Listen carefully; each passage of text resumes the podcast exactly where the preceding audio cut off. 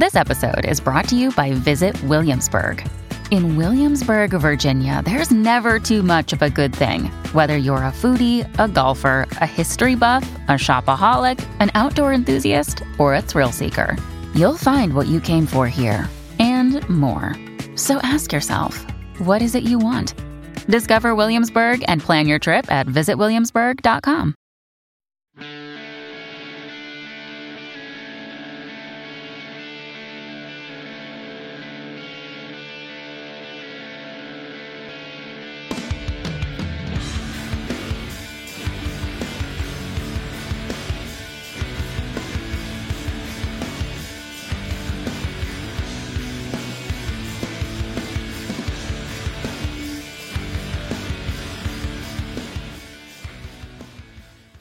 Welcome to another episode of A People's Theology.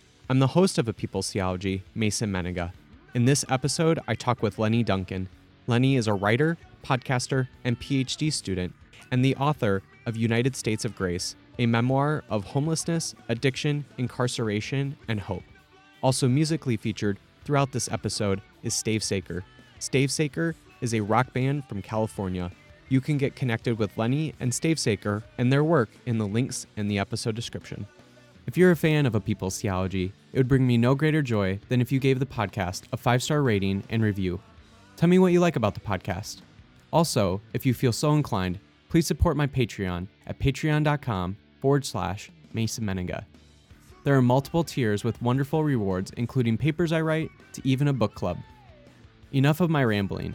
Enjoy more inspiring and liberating theology.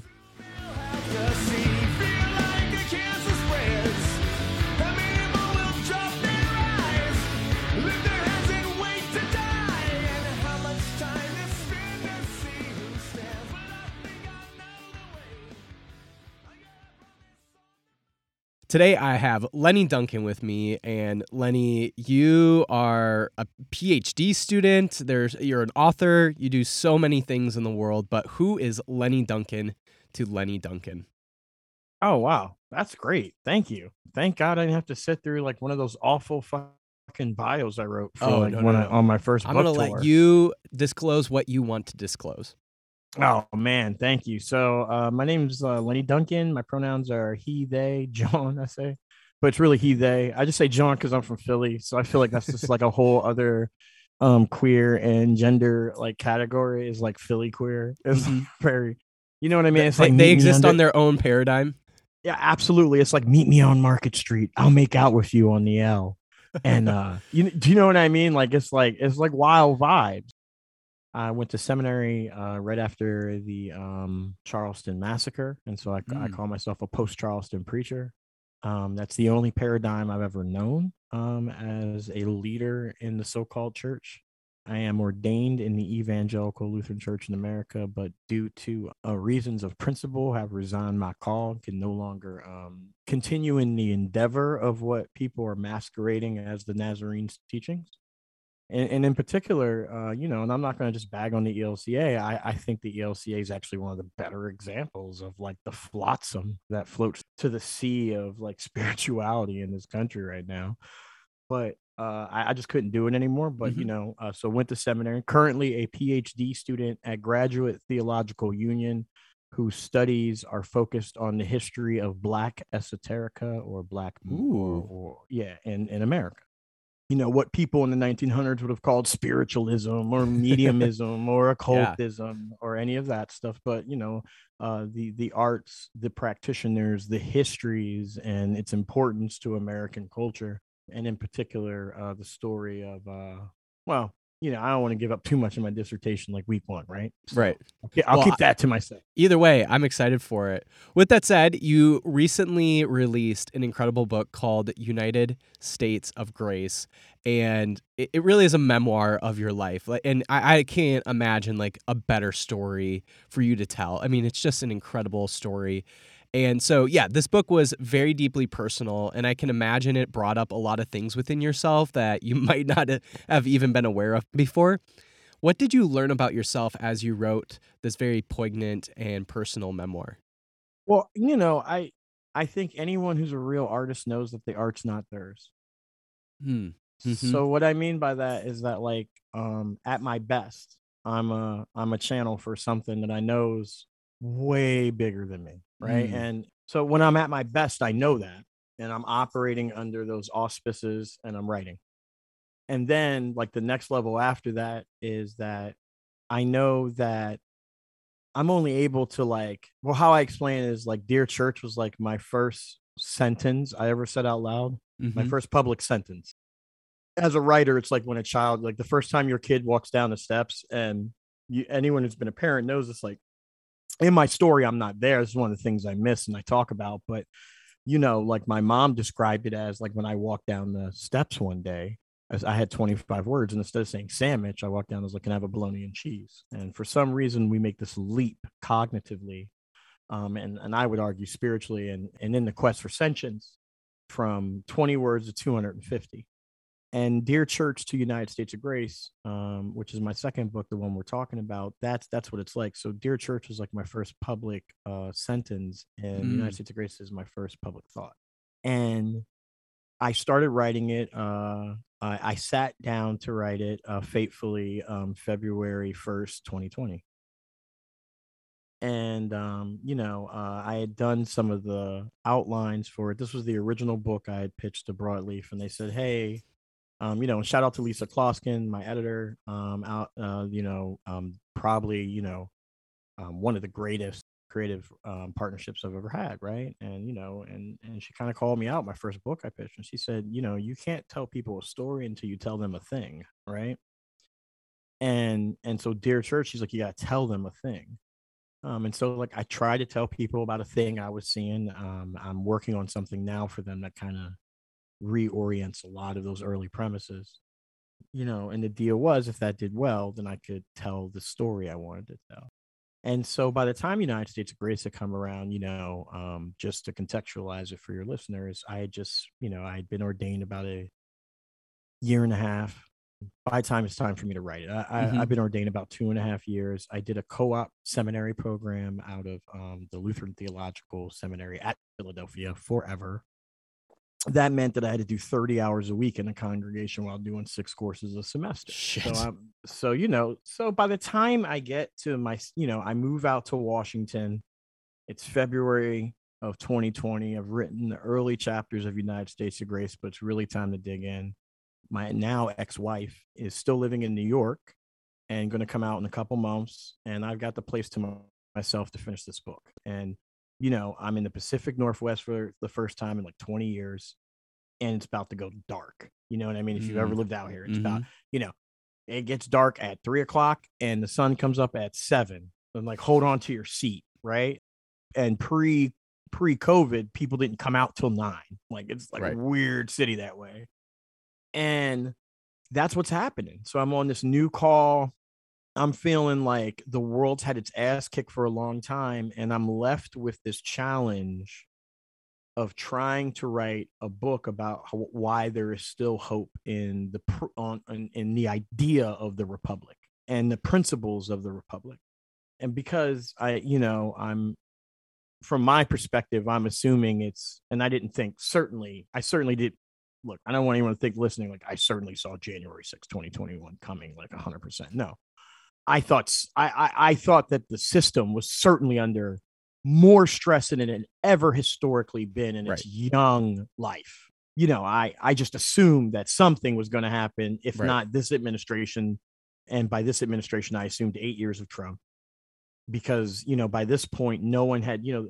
It's the principle of how you cook a frog. You know, how you cook frogs, uh, uh Mason. You I grew up in the Midwest. We weren't cooking frogs. all right. Well, well, you can't you, you can't throw it. You, can't throw it in boiling water. They jump out. Like you can't. They're hard, and they even sense the heat. What you gotta do is you put them in cool water and you feed them, and you make it hella comfy for them, and then you slowly turn up the heat over a course Mm. of like twenty minutes, and they'll just sit there happy as fucking happy as frogs, and uh, till you eat their ass. You know, we're still experiencing that. COVID Right. really kind of hypercharged um, what I expected to be a, a, a 10 year rollout. Because I really expected one of Trump's sons or someone from his administration to really be like, you know, someone a little bit smarter that we don't see coming, you know, to, to really be the one to either take the system to its, um, you know what I believe the republic's um well the American democracy that we have now, not the republic. Its ultimate goal is is fascism packaged in a way that's palatable to people, right? And it's always the military industrial complex's goal. But but you know, at the end of the day, I'm trying to write this book about why there's still hope in America. Like why why we should believe in this idea of America. And I know I can't do it by coming at it the way most people do. So I actually start by talking about by changing the idea of what the republic is. Can you talk a little bit about your story? The the whole book, you're just like you're going through the entire journey. Yeah. And it's incredible. You know, if like you got stuck in an elevator with somebody and they asked you about your book, what would be the story that you would give them? Like as brief of a synopsis as possible. Can you talk a little bit about some of those highlights or important pieces to your story, um, just so people can kind of get a sense of like what your story is um, before we kind of go on and talk a little bit about what you think about grace and and what you think about America, and et cetera. Yeah. Yeah, yeah. No, 100%. United States of Grace is where I I tell the story of you, but I do it in a sneaky way. I present it as the story of me. and what I do is I take the seven most traumatic things, like five, six or seven most traumatic things that ever happened to me, being houseless from basically like, you know, starting like trying to be houseless, like running away from an abusive home, you know, mostly from my father. You know, at 11 years old, I'm houseless by 13. I'm doing sex work uh, semi regularly by 16, 17. I start having these encounters with the criminal justice system, you know, in and out of uh, ju- the juvenile system, which is actually a much more Byzantine nightmare than than than what we know as the prison industrial Mhm, complex, mhm. commonly in the so-called woke progressive lexicon, right? You want an existential nightmare. Spend 10 minutes studying the juvenile system to Right. this day, you know? And really, you know, if you're looking at it from like just just a classic historical perspective, you know, it's the story of a black queer kid who was criminalized for being disabled. Mm. and you know because you know i'm neurodiverse. But i go through my story and what i do you know and i talk about a near lynching that almost happened. I talk about the first times you know i'm doing sex work and like i'm just so beat up uh, angel swoops in and saves me right? You know Mm. you know in, in that moment like jesus christ is this black trans woman right? And and the tenderness in which she she cares for me and and and what i try to do is because there's so many books like this in the church and it's part of the thought leader industrial complex is that um it's not a book about how great i am it actually it makes me look like an asshole most of the time it's a book about how great everyone else is because what happens is these incredible people just show up at these points in our life Mm, if we would mhm. but pay attention and and that is who we are at our core and so the the elevator pitches united states of grace is where i take the seven worst things that ever happened to me and use them to tell the story about how if we lower our disposition to each other just a little bit we might see the image of god in one another and Mhm. and and realize that the republic i- isn't anything but the people in moments like this that this is the republic where we, we where we get a little bit closer to one another There are a few things in the book that really stood out to me. One of which is you hold complexity and things that seem seemingly contradictory to one another in tension. And I love how you talk about it in your stories throughout your book. How is holding complexity and things that seem contradictory an act of grace? you know um a lot of it is about sacred storytelling i mean let's just take the judeo-christian bible as it's handed to people today right there are villains there are heroes some of the heroes become villains some of the villains become heroes there are lovers there are sorcerers there are witches there are Mm. people not one person in a straight marriage though but there's a lot going on right Mm-hmm. your your life is the same way and just as sacred and just as rich there Mm. are prophets uh, god is walking around divinity is walking around the child of god is walking around. There is a moses in your life. There is an elijah jumping from body to body giving you with witness and wisdom.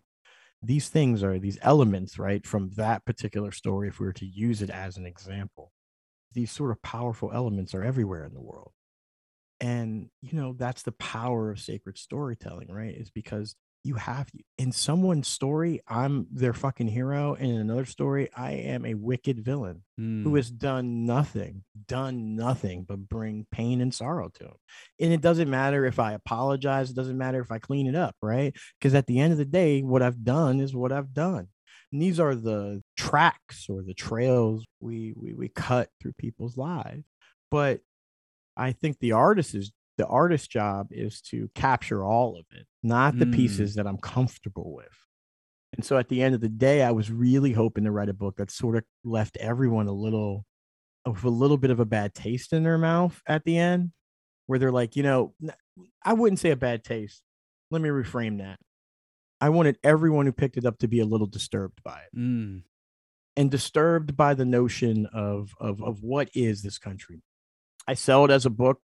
You know, I mean, these books are real common, right? Like like uh semi like known or sort of known black preacher slash writer, you know, writes a uh, what they're calling epistolary memoirs, which is the style of writing that's really been inaugurated, well recognized. Really, I mean, one could make an argument for Toni Morrison, certainly, and many other writers way before but in the modern lexicon, uh, this epistolary memoir style, as the New York Times put it, is uh, sort of inaugurated by Ta-Nehisi Coates, right? Mhm, mhm. And and and so people have sort of expected, you know, they they expect one thing, and and what I really want to do was fuck with a genre that people don't even know exists, you know. And just really, you know, and and, and all, you, you go in for this story, like I really want to connect with this story about Black culture, and really, it's about like me everywhere else as a person who is black Mhm. right? And then uh sharing what i think about black culture. And it's also a book written for black people. And that's why it's not as popular as dear church just to keep it real. Dear church sells better because it's written to white people. And, and united states of grace makes no fucking qualms about if you don't understand this in the preface you know the premise is i'm hoping this book will will will bring us a little bit closer between the chasm you know Mhm. between us but I make no qualms that it's written in, in in a way it's written for you. Like I don't I don't pretend that it's a book written for you. You talk about America, obviously, throughout your entire story. What is America to you? I mean, honestly, I think it's, it's exactly like we were just talking about. It is our indigenous siblings being slaughtered.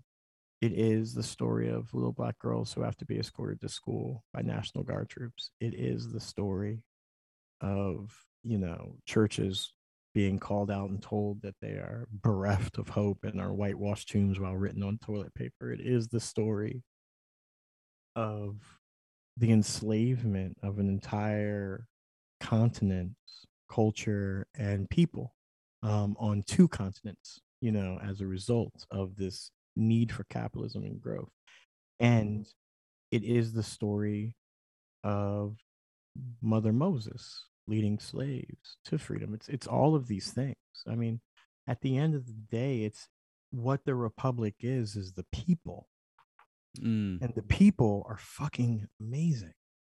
The people in this Mhm. story are amazing, even the fucking villains. We've got some of the best villains in America I think the world's ever produced. Yeah. I mean, we just we just crank them out. I mean, we just really do. It's like it's like, come on, the next guy can't be more heinous than that guy. And like, you know, America's like, oh, hold my fucking beer, right? And so, you know, there's just so much drama and there's so much beauty. But at the end of the day, when this empire that's been masquerading as the republic falls apart, all we're gonna have is community and the people. And we need to learn to take care of each other. We need Mhm. to learn to readjust what we think victory is you know um, i was just talking to a friend about this right before i hopped on. I'm not a friend i'm sorry we like are talking about my anchor partner sarah rose now. So you know we're we we were just talking about this. Hey, there's so many people who think victory is like fucking winning white men like winning what white men have. Mm. i don't fucking want that. I don't want that.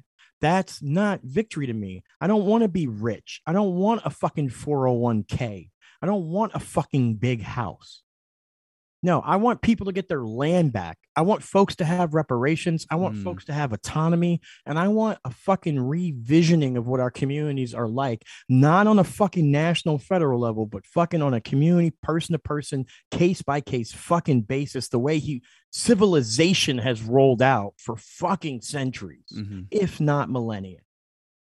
It's infuriating to me that that the notion of what America is is the same way in a lot of ways what the notion of Christ could be if people or the Nazarene could be if people let it. It's a Mm. fucking finger pointing to a much greater thing.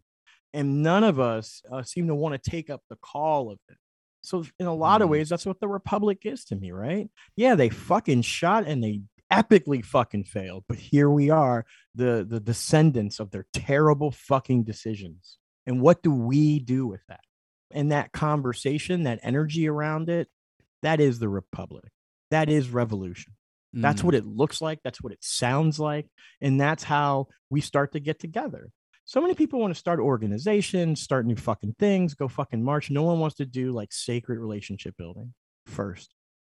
You got to build a community you actually want to fight for, right? And it has to happen more than in the wake of trauma, of hearing the voice of God scream for his mama after being choked out for over nine minutes in front of the entire nation while we were locked in our homes and we couldn't fucking ignore it for once Mhm. right? And so that's all happening while I'm writing the book at the same time. And I'm writing about it as I'm experiencing it because at this point, the book's due in fucking September. And, and you know, it's May 25th, 2020, and I'm marching and I'm trying to synthesize this existential crisis that Black people are experiencing because I know that Black people are the canary in the coal mine for 400 years in this republic. And what they do to us in the fucking daylight, they'll do to you in the dark. So I'm trying to sound the alarm, but not in the sense of like, let's fucking go out to the bastions like those jackasses did on January 6th and try and take over the thing for ourselves. No, just prepare that there's going to be a lot more like that. And what is the idea of the Republic? Why did, for the first time in human history, a sitting general cede fucking power to a civilian government? It had never happened in world history, and we've made damn sure it's never happened again. It reminds me a lot of this concept from a, uh, I think he's a religious studies scholar. His name is Ashon Crawley. I don't know if you know Ashon at all. Yeah, yeah. Uh, but he's got this concept in one of his books called Black Pentecostal Breath, where he talks about the otherwise world or the otherwise possibilities. Uh, and, and it really reminds me of you talking about this sacred relationship building of the kind of world that we want to see. And I don't know if I have much more to say beyond that, but it, it just reminds me a lot of what he talks about in, in that book. I don't know if you've read it or anything, but No, I Yeah. know. I, I've I've read bits and pieces of it because you know I've had this conversation with other folks. Like, yo, if you check dudes, check that shit out. And I'm like, yeah, bits and pieces, right? But yeah, it's the same thing, right? I mean, what is it like if we imagine the best of all possible worlds? I'm working on like a sci-fi story right now, like as like a thought experiment I might sell. It's like a, a, a world where like history just didn't go the way it went here, but like not in like the cheesy sci-fi sense. Like, what are the long-term cultural ramifications 500 years down the road for like Mhm. certain, you know, events being diverted, right? Who are we in the best of all possible worlds? I I think what most people outside the empire are often surprised by is how many of us are fucking trying to fight it with everything we got. And that looks different for us, right? Um, it looks very privileged. It looks like a fucking gilded cage. And for a lot of people around the world, it's hard for them to like really grasp how much some of us are putting on the line, right? In the sense of like, you know, this is this country is has a, a a- mechanic to it where like you can resist it a few ways, but most of them are going to either end have you end up in therapy, in prison, or you know what I mean? Like, like there's very few ways to effectively fucking defeat uh, this empire from the inside. I think part of that for me, because I'm I'm neurodiverse and I have trouble communicating with people one on one sometimes, um, so I really trust them, is like this idea of capturing sacred storytelling. Um, because I get to watch people um have these sort of relationships that are beyond me to comprehend in the moment. Right, I'm very capable of capturing them and painting them for you um, but I struggle in the moment to to experience them as fully as other people do. And so um, a lot of my writing is like, you know, I build relationships sort of in the dark two years before you get a chance to meet me. And then I send it out there. Um, and I do a lot of that by by I I, I love humanity. I, I, I really think that at our best, um, we could be so much, Mhm, right? mhm. And so the art of sacred relationship building, the art of sacred storytelling is sort of building this kingdom of God, a world where everything went the best possible way. Like imagine what what that world could be like. What I love so much about the abolition world is it's not just simply about abolishing prisons and abolishing the police. It's about actually re understanding, reimagining what our relationships with one another can look like. It's about a reimagination of the entire world, not just simply about prisons or the police. And that's why I, I love that that world so much uh, of abolition. Well, I mean, and we have to imagine what a future is going to look like because no one's imagining it for us. And we have to like be okay with the idea of getting it wrong a few times and saying some fucking regrettable things and getting in the fights with others and the fucking do you remember the uh, the uh, arena of vigorous debate they used to fucking tell us about? You know, I mean, shit, I remember hearing that all the time in eighth grade, right? Anytime, like you remember that was like a thing right after the fucking Unabomber what happened to vigorous debate? I feel like people are getting extreme, right? We were talking about it then, right? But they didn't tell you that the Unabomber was a result of their own fucking government program, MK Ultra, and they fucking took some kid who just got a fucking scholarship and told him the only way he can go continue to go to his fucking Ivy League school was to eat LSD and let people fuck with him at night.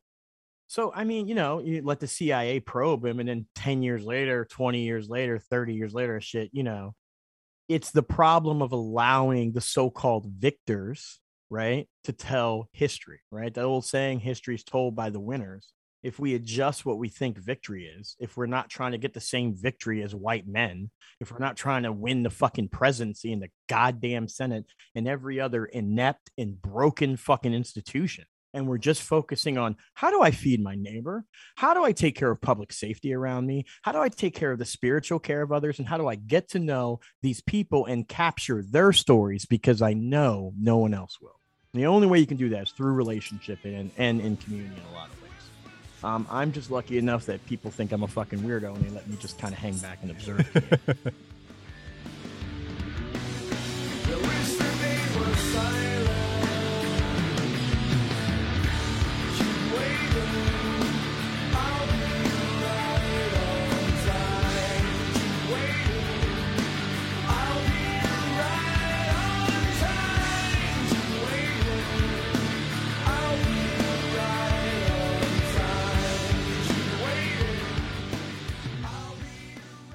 because so much of this book is about how you've experienced grace in America, how have you recently experienced grace in America? the, the recent thing has been um you know i got this podcast uh uh blackberry jams and um this sort of happened uh, With Ben and uh, Jerry's, right? yeah with ben and jerry's it's So the cool. wildest story so for one thing they pay us in fucking ice cream so a lot of people think i left the church because like i'm working for ben and jerry's not, like literally they pay me in fucking ice cream and i'm in the middle of a divorce. Let me tell you how fucking broke i am. But in the middle of the uprisings this time last year actually right around november december me and uh you know about a year earlier um i think it was probably terence crutcher. I think it was terence crutcher. I just came back from the terence crutcher march. And like every other cis-ish black man i um like felt kind of like i don't know what i felt but i reached out to a to a black woman organizer i knew leslie back and just like hey how you doing like not on some like hey make me feel better shit but like like didn't talk about what I just done. It was right around that same time, but just like, yo, what up? Da, da, da, da.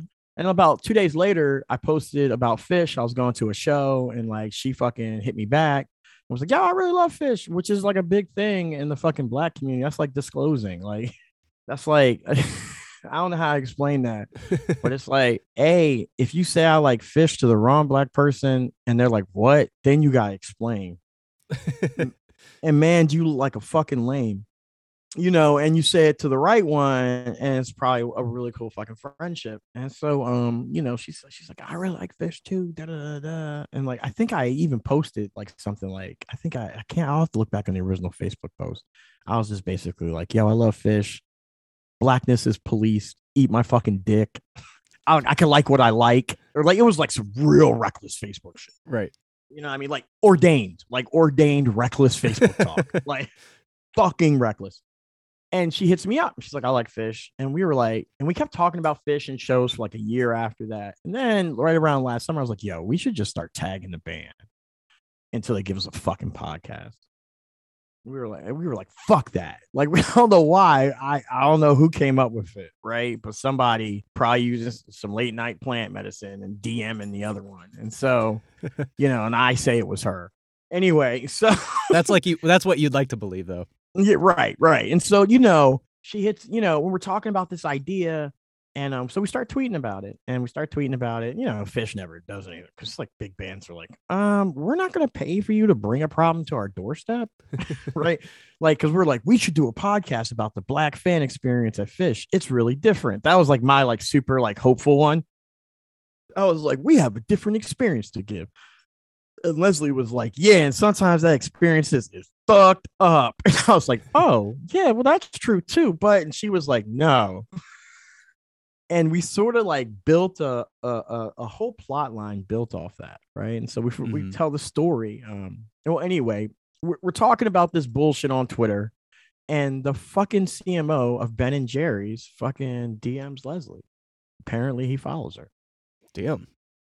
And, and look, and that's not because like you know Leslie's no fucking slouch. Let me tell you about Leslie Mac, digital strategist, one of the main organizers or digital strategists over at the front line. A lot of her comrades who are you know there at the very beginning of Ferguson Mhm, um, mhm. uh, sat as a you know up until recently sat as a board member for the entire Unitarian Universalist, um, the board for UU, and you know is a founding member of Black Lives UU. Um, Hmm. Shout out to Lena Gardner and some of the other fam out there, Reverend McCall and, and other folks. But this is no slouch, right? She started the safety pin box. If you remember when all the white people were in safety pins, and she was like, "Here, buy this box," and then they opened the box and you know, it wasn't like cutesy. It was like, here's some shit you can do. Dismantle white supremacy, white lady. You know, like she had been in the in the movement in these really unique ways, in ways that were strategic, um, that were uh that that were entrepreneurial, right? Because like, and they weren't like, yo, I'm just gonna put out my fucking cash app every three weeks, Right. like entrepreneurial. Like they were like entrepreneurial and and self-sustaining and inter a very interesting person. So of course the CMO, a marketing person's following someone like that. And so he's following Leslie, probably stealing game from her. Yo, shout out to you, Jay. And uh and um Jay Curley, he's the man over at Ben and Jerry's. So he reaches out to her and she sends me this fucking screenshot of the DM and I couldn't believe it. And this is like November, December 2020. I mean, I had just gotten my ass kicked. I'm about a month away from walking out my marriage. My PTSD's through the fucking roof. Um, I'm trying to get diagnosed with ADHD. Um, after the Kevin Peterson uh, killing by the Clark County Sheriff's Department, which was like the second or third thing I had been involved in, or like maybe the first one after the yeah, the first one after everything at the Justice Center and getting kettled a few times and all that bullshit. Oh yeah, and the federal agents kidnapping people Mhm. you know, and all the shit that had happened here. Then the Kevin Peterson shooting. Then I had a big fucking problem with one of my mentors, and that was real ugly. And me and my partner in a bad place. And so this fucking podcast probably saved my life. Wow. Just to keep it real with you, like it, at that time. And I believe that there are, I always say something saved my life when you hear my story. But that's because I believe your life is saved over and over again at different periods by different things. Angels show up and the divine steps in, and it's like, oh, you're not going to make it without this. And that's sort of like, you know, this podcast is a big story of that. Um, and I didn't know it at the time. It, at the time, it just seemed like another project I had to write copy for that no one was going to buy. You know what I mean? But you know, I did it, and now it's become this great thing. So it's sponsored by Ben and Jerry's. We're on PRX, which is like public radio exchange. You know, public radio, which is you know uh, they fucking invented the word podcast, so they're not bad. It's weird to like sort of end up in this weird. I'm in this weird place. Um, I, I left the church. I'm no longer a pastor. I'm sort of an executive producer for this pretty decent podcast that's been in the top 200 of Apple Music since it launched, um, typically above 50. But like, it's not the shit I've been talking about for years. It's like talking about the intersection of Black liberation work and the jam band scene. That's so interesting. Uh, second to last question. How is your story inspiring and liberating? I mean, maybe that's painfully obvious, but how is it inspiring and liberating? I would argue that mine isn't. I'm a I, I'm a fluke of of of seconds and inches, dancing between the raindrops. There's lots of names for it. Uh, luck, a shay. When I'm doing the right thing, I, I I nothing seems to be able to touch me. And part of that is is what I've learned from you and so, why it's an inspiring story is because it's really a story about you. Mm. It's about how incredible you are. Because at my worst times, when I was, I almost died from a lynching in Georgia, when the sexual assaults I experienced in prison, like these, these things, right? Like it's not about what happened to me. It's about how all of you came forward and and picked me up at those times mm. and loved me and so you're it's inspiring because you're inspiring. And it's just told through the lens of my life. Mm, love that. Last question, Lenny. How can listeners get connected to you and, and your work? I'm Lenny A. Duncan everywhere. And on all the socials, you can just Lenny A. Duncan, the shit out of that, and find me at that John and uh, also um, my new PhD work, which focuses on Ifa and Black esoterica, and um, what I really think is the, the what the future looks like, the world beyond the church, mm-hmm. um, and all of us becoming practitioners. You can find out about that at thecliffatdawn.com. That's thecliffatdawn.com. I will definitely check that out. That sounds so fascinating. Well, thank you so much for chatting a little bit more about United United States of Grace, Lenny. I think it's an incredible book. Uh, again, you're an, a brilliant storyteller, a brilliant writer, and I just love your honesty and transparency that you write with. And uh, yeah, I, the premise of the book of kind of turning the story on on the reader and, and how you know people in your life have been the ones that have shown you grace. It's just really great. Uh, I, I just loved it. It was absolutely incredible. And thank you again for sharing a little bit more about it. Well, thank you so much for having me on.